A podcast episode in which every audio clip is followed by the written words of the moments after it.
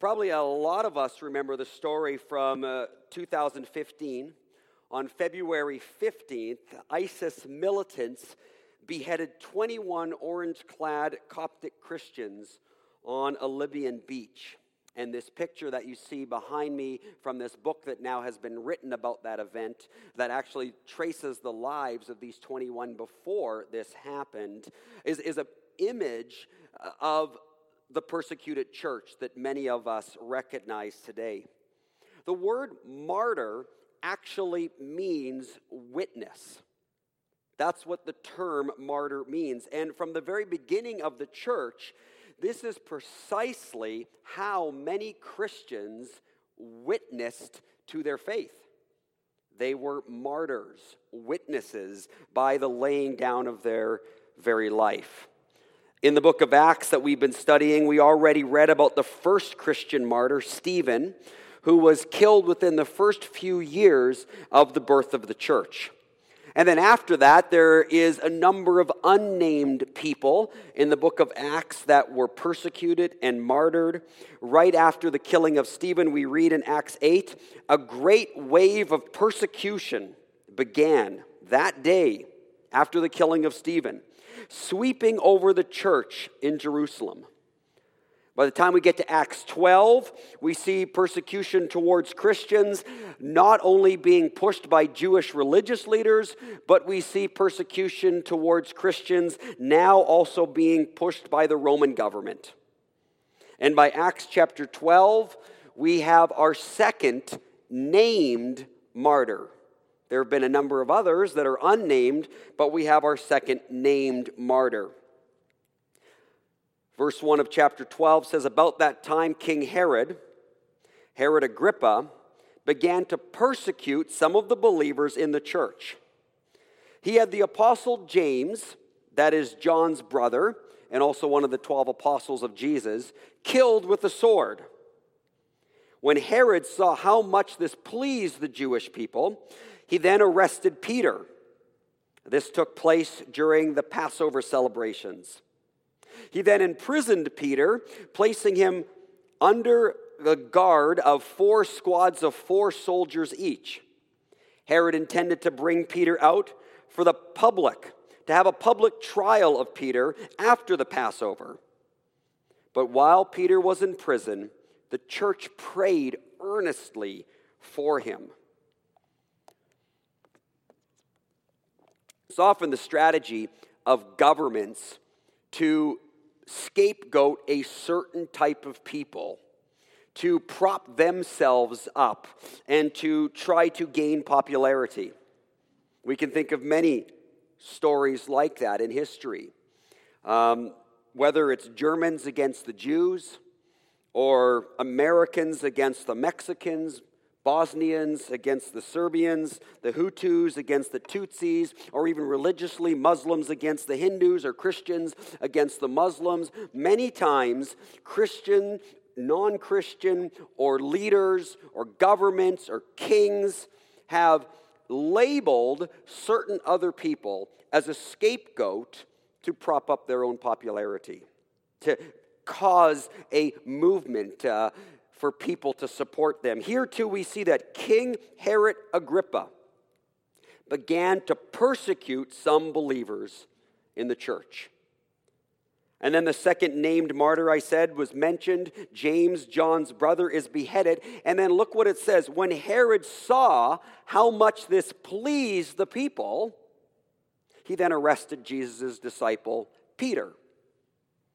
He saw that by killing James, he was in some ways beginning to encourage a, a certain populist movement. And in order to continue to prop up his own popularity, he then pursued Peter. And it says that he didn't kill Peter right away, but instead he arrested Peter, put him in prison. He wanted to wait until after the Passover because he wanted to make sure that the killing of Peter was a public demonstration. He didn't want Peter just killed in some back alley somewhere. Again, he was motivated by trying to push his popularity. And what better way to do that than taking Jesus's chief apostle and having some kind of big celebration, some big movement where everybody could come together and they could see Peter killed. And so he puts him in prison. And when we read, it may seem a bit overboard in regards to what Herod did in the guard he put for Peter in prison. It says that he put four squads of four soldiers each, that's sixteen people, guarding Peter. And if you read the next couple of verses, it even says that two of the guards were chained right to Peter. So he had two guys chained to Peter, and then a number of other ones, fourteen other soldiers, all guarding Peter. Why such a guard on Peter? Well, all you have to do is go back a little bit earlier in the book of Acts, and you may remember Acts five. Peter was put in jail in Acts five as well, and somehow Peter escaped. Somehow Peter got out of prison and was preaching to the crowds the next day. And so obviously Herod does not want this to happen again. And so what Herod decides is to make sure nobody is going to let this guy escape. Acts twelve, then six to nineteen, describes, guess what? Peter escapes from prison again.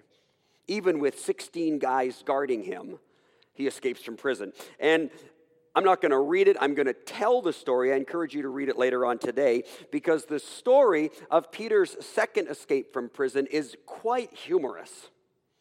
It's almost like kind of halfway through the book of Acts, Luke decides, even in the midst of some of the terrible things that are happening with the persecution, to give us a little bit of comic relief about how God is working in different situations.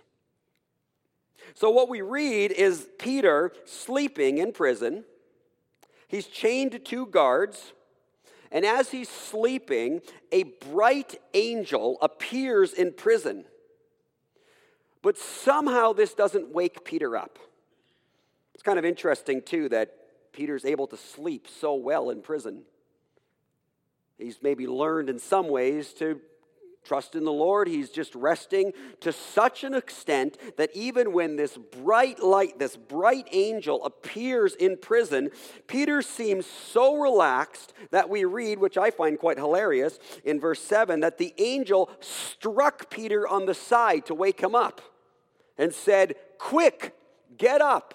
I mean, that's a deep sleep. The angel actually had to hit him and tell Peter to get up. And then as soon as Peter gets up, it says the chains just miraculously fell off his wrists, and then the angel tells Peter to follow him.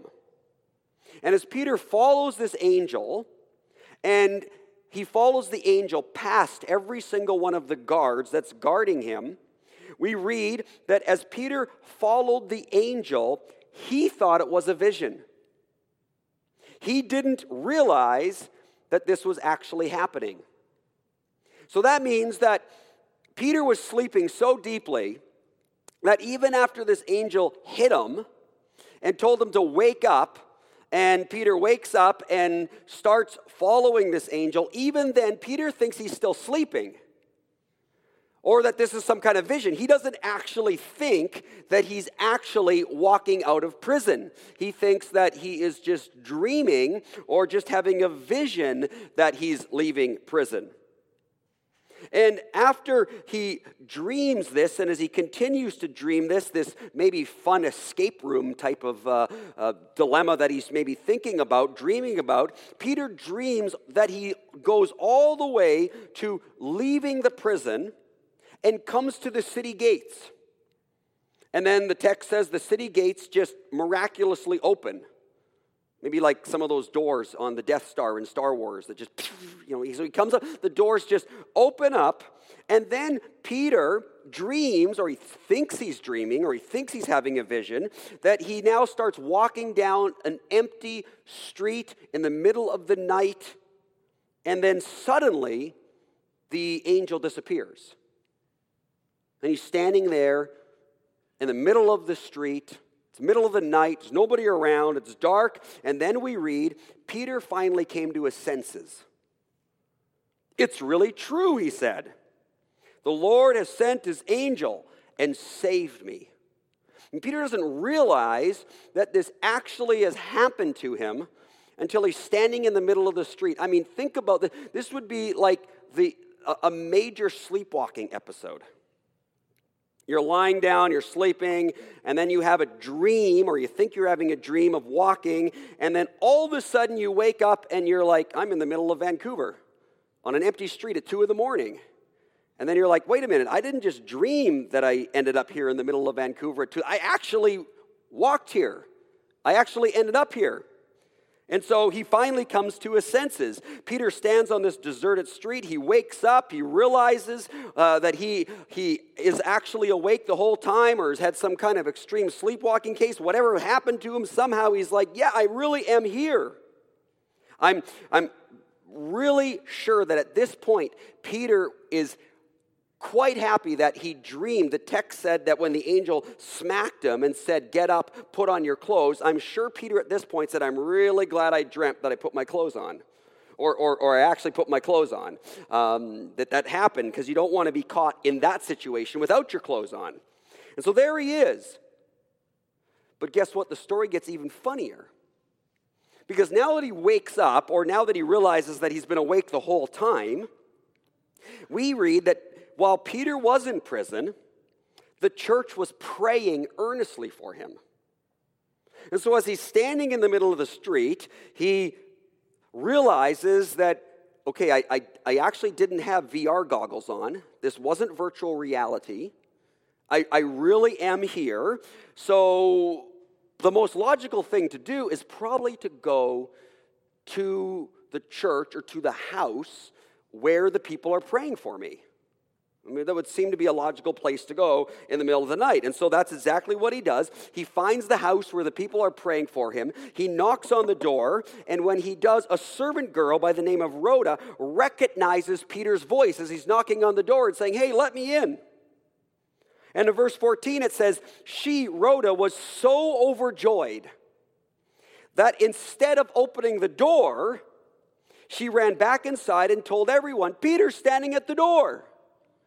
I mean, could you imagine? Peter's like, hello, let me in. And she's so excited that Peter's there that she goes and tells everybody. Now, you would think there, that there were certain things that you could interrupt a prayer meeting over. You'd think there's some things that no matter how earnestly you're praying, it's okay to stop praying. And you'd think that praying for Peter in prison and then having him show up at the door would be something you could stop praying about. But instead of listening to the servant girl Rhoda and checking it out, the people in the prayer meeting start having a theological debate about how God answers prayer, or whether he answers prayer, or how he answers prayer.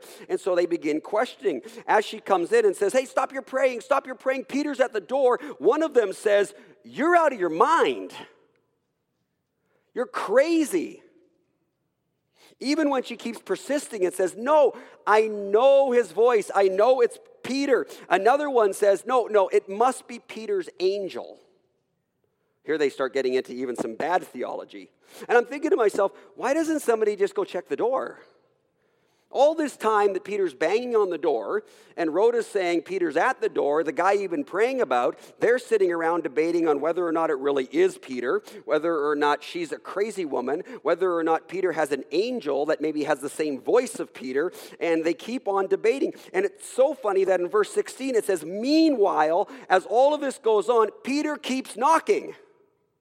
He's banging and banging and banging on the door, and they keep debating this. Somebody must have finally got annoyed at all the banging on the door. Maybe somebody said, would somebody go and let Peter's angel in so we can keep talking about this and get back to our praying? Could somebody just go and open the door? And then when they do, verse sixteen says, when they finally, it even puts that word in there, finally, when they finally opened the door and saw Peter, not his angel, they were amazed.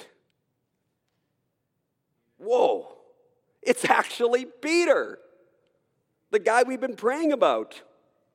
Peter then tells them all about his dream or vision, which he realizes wasn't a dream and wasn't a vision, and how God had delivered him from prison, and now he's here with them.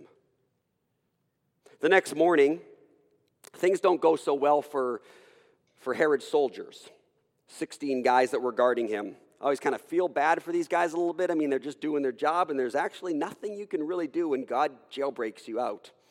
And uh, obviously, after Herod investigates everything, from Herod's perspective, he probably thinks this is some kind of inside job. I mean, how else do you get a guy out of jail chained to two other people with all those guards? It must have been some kind of inside job. Herod probably thought something like that, and so what it says is that he had all sixteen guards sentenced to death. The interesting thing is that stories like Peter's don't just happen in the Bible. Stories like Peter have happened throughout church history. Just about one hundred years ago, a similar instance occurred to a strange Indian Christian by the name of Sundar Singh. He, in the early nineteen hundreds, had something quite interesting happen to them. He was born in eighteen eighty-nine. He was raised a Sikh. And Sundar went through a crisis of faith around fourteen, sixteen years of age. And he began wondering who the real God was. At the age of eight, sixteen, he resolved to kill himself. And yet, before he did that, he decided to ask whoever the true God was to appear to him, or he was going to throw himself in front of a train. I don't recommend that kind of challenge to put before God, but this is what this guy did. That night, he had a vision of Jesus. Sundar then told his father after this vision that he was converting to Christ and becoming a missionary, which caused his father to completely reject him. Sundar was thrown out of his family. His brothers tried numerous times to poison him, unsuccessfully. Uh, many people in the surrounding village frequently threw poisonous snakes into his house and into his room to try also to kill him. On one missionary journey, a trip to Tibet, the chief lama in Tibet ordered Sundar, after he was preaching to the crowds on the street, to be thrown into a dry well and left to die. And in this dry well, there were the, the bones and the rotting flesh of other people that had been thrown into this well for various misdeeds that they had done. To make sure that Sundar wouldn't get out of this, he put a lid on the well and locked it so that there was no way that he would possibly be able to climb out of this well or for anybody to be able to open the lid and rescue him. On the third night, so you think about how long this is, sitting in this putrid environment. On the third night, as Sundar was crying out to God in prayer, he heard someone unlocking the lid of the well, and then a, a rope was lowered, and he heard a voice that told him to take hold of the rope. He then took hold of the rope, and by hanging on and climbing up the rope as much as he could with the strength that he had left, and the other person or whatever was on the other side pulling him up, he then got out of the well, saw the lid be put back onto the well, and then when he looked around for his rescuer to give thanks to him, he couldn't find anyone anywhere. He never did find out who this rescuer was. And as some of these crazy Christians do, when the next morning came, Sundar decided to return to the city and resume preaching in the streets, and was brought before the lama, who was demanding an explanation for how he got out of the well. Particularly, and this is the really strange part of the story, because the only key to open the well was owned by the lama himself and kept on his very underwear. How did he get out? It's It's a very similar story to the Peter story. Now, we love hearing these stories. They're, they're great stories to hear.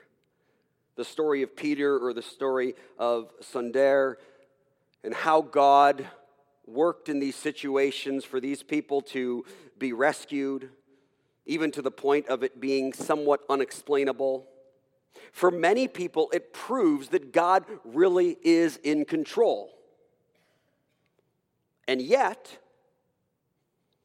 on February fifteenth, two thousand fifteen, ISIS militants beheaded twenty-one orange-clad Coptic Christians on a Libyan beach. And yet, we can't forget that right before this wonderful story in Acts twelve about Peter escaping from prison, right before it is the story of Herod beheading John, or, or James, the brother of John. And I'm sure the church gathered and prayed for James just as much as they prayed for Peter.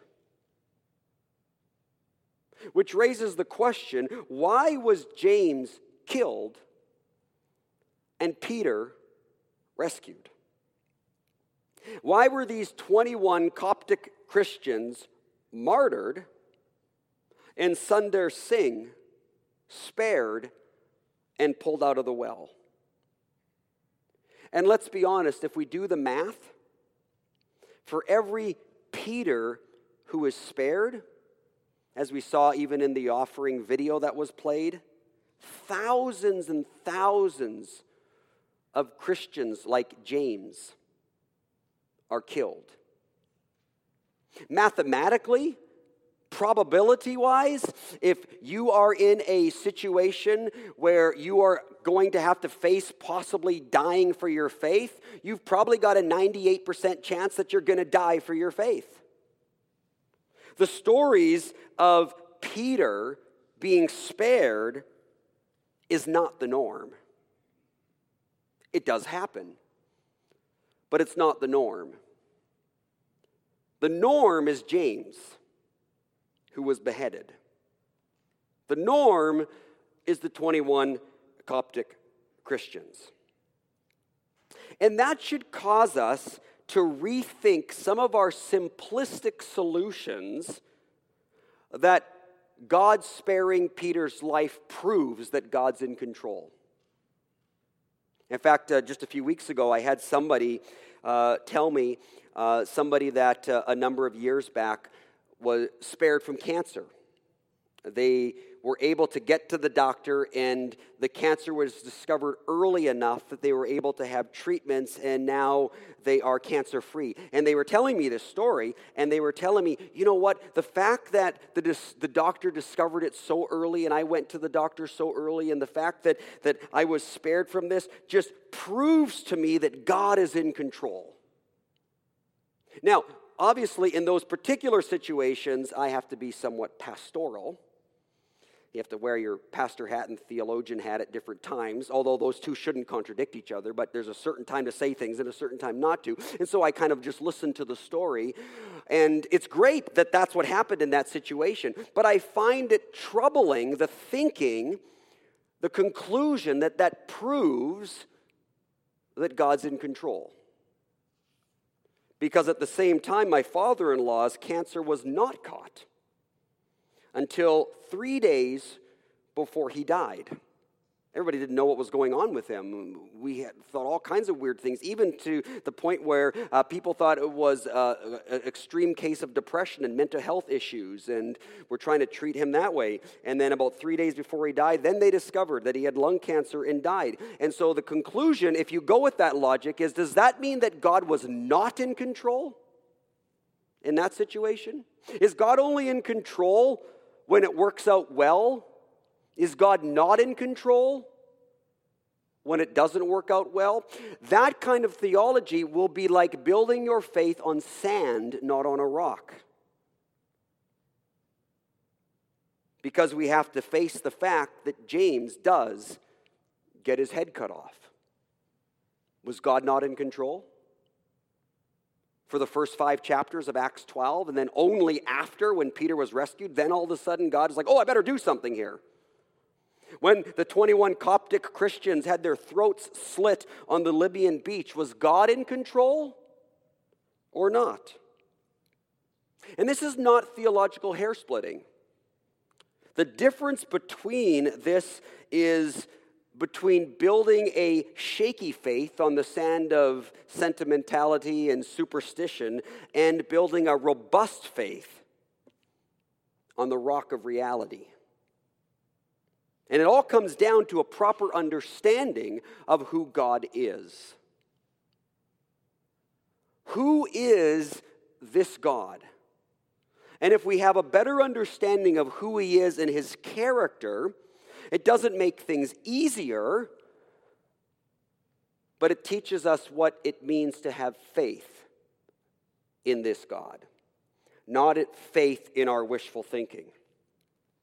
See, since the Enlightenment, Western culture predominantly operates under a very dualistic way of thinking that takes the physical world, which would be, they would say, the world of science, and completely separates it from the spiritual world, which would be, they would say, in the realm of religion.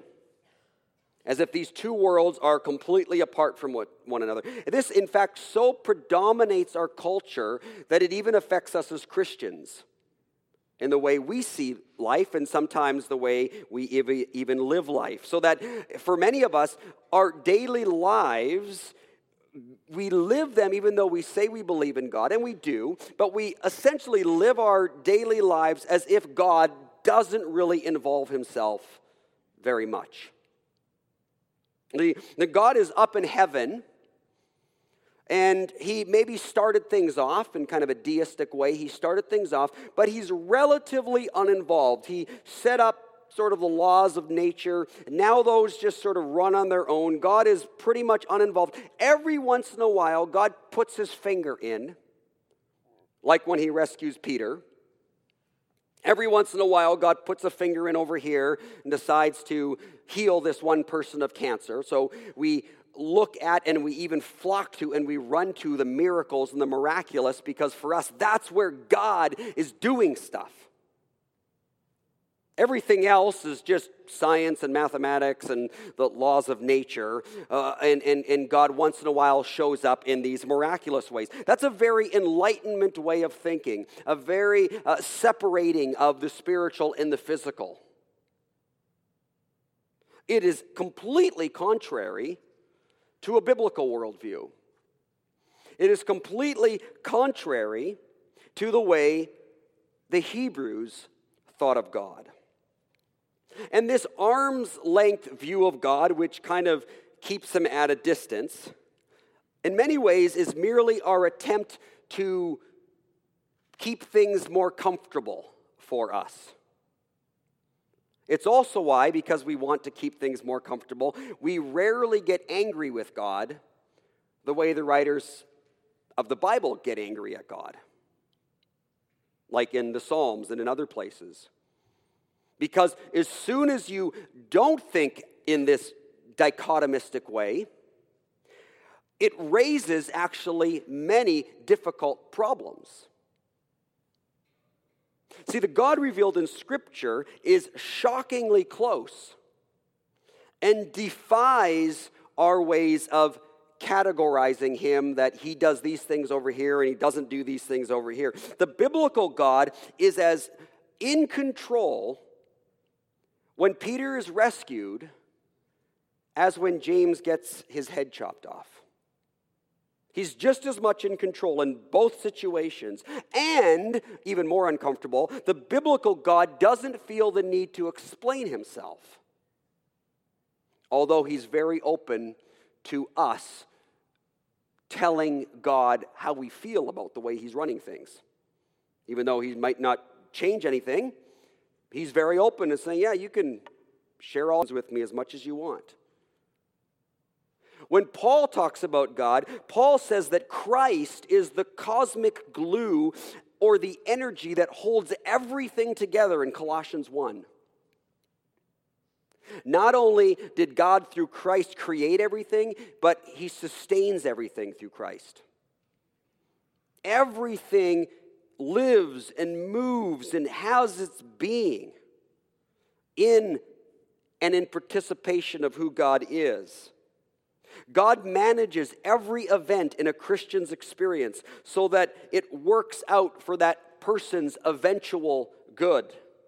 Jesus said that every hair on our head is numbered, and that not a sparrow falls to the ground. Note this, not a sparrow falls to the ground, meaning dies, apart from God's will.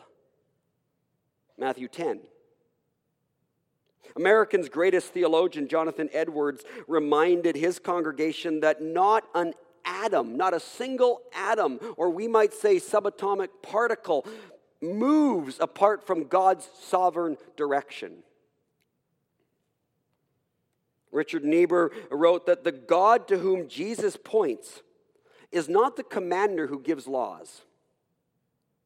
The God to whom Jesus points is the doer of every small and mighty deed. The creator of the sparrows who clothes the lilies. God is the ultimate giver, and hear this, this is I don't know the words, it's just to struggle with this. God is the ultimate giver of blindness and of sight. I mean, how do you not struggle with that? He's the ruler who rules, whose rule is hidden in the manifest activities of plural agencies, but yet in a way visible to those who know how to interpret the signs of the time. Even God, speaking through the prophet Isaiah, said these words, Isaiah forty-five, all the world from east to west will know there is no other God but me. I am the Lord, and there is no other. I create the light, and I make the darkness. I, the Lord God, send good times, and I, the Lord God, send bad times. I am the Lord. I am the one who does these things. What do you do with that kind of stuff? I send the good times, I even send the bad times. Paul also quotes God's words in Romans, who says, God speaking, who are you, mere human being, to argue with God? Should the thing that was created say to the one who created it, why have you made me like this? When a potter makes jars of out of clay, does he have a right to u- doesn't he have the right to use the same lump of clay to make one jar for decoration and another to throw garbage into? What do you do with that? Who are you to say to God that if God wants to make you in such a way to use you to shine like a beautiful decoration, that's God's will. If God wants to create you and make you to be someone where the garbage gets thrown, that's God's prerogative. I hate passages like this. They force me to be more of a Calvinist that I don't want to be. But it's there, it's in Scripture, and we have to acknowledge it. God is in ultimate control. It is so jarring to the freedom that I want to think that I have. And yet, I have as much life outside of God as my fish in my fish tank have life outside of the water in the fish tank. If my fish decide one day, I want to be free. I want to be free from the water that's all around me. They're going to flop around for a few seconds and die. There's no such existence. There's no existence outside of God. God is over everything, not just the good things. God is even over the bad things. God is present, at least indirectly, and even all the bad things that happen. So rather than thinking that God is in control when good things work out, a faith, a maturing faith, has to continually journey towards the faith of Job. who said, should we receive good at the hand of God and not receive the bad?